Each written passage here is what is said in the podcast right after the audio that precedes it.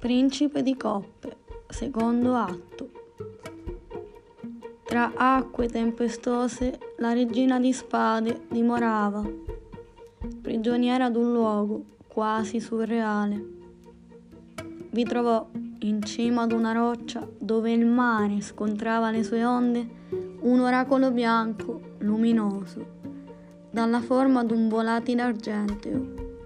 Esso, con voce profonda, vibrò parole al cuore della donna, assicurandole il ritorno nella sua terra. Sopra al padrone del vento arriverà per te un portale, via d'accesso per tornare al reame. Accoglilo e seguilo, non esitare. Verrà per te, non dimenticare.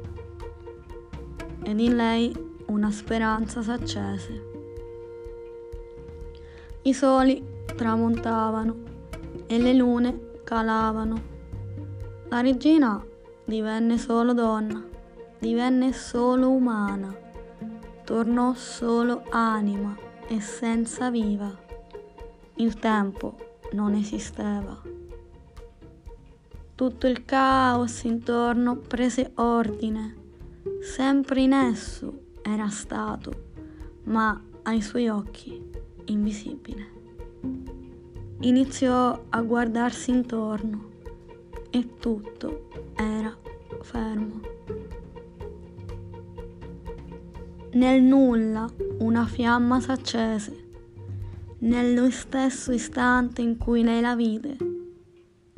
L'aria iniziò a tremare, l'acqua iniziò a volare trasportata dal battito d'ali nuvolose d'un'aquila maestosa.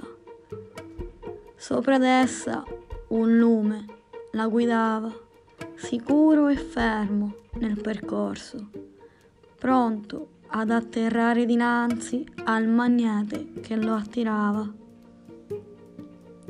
L'aria si fermò e le acque crollarono. Scese dal volatile. I due si guardarono.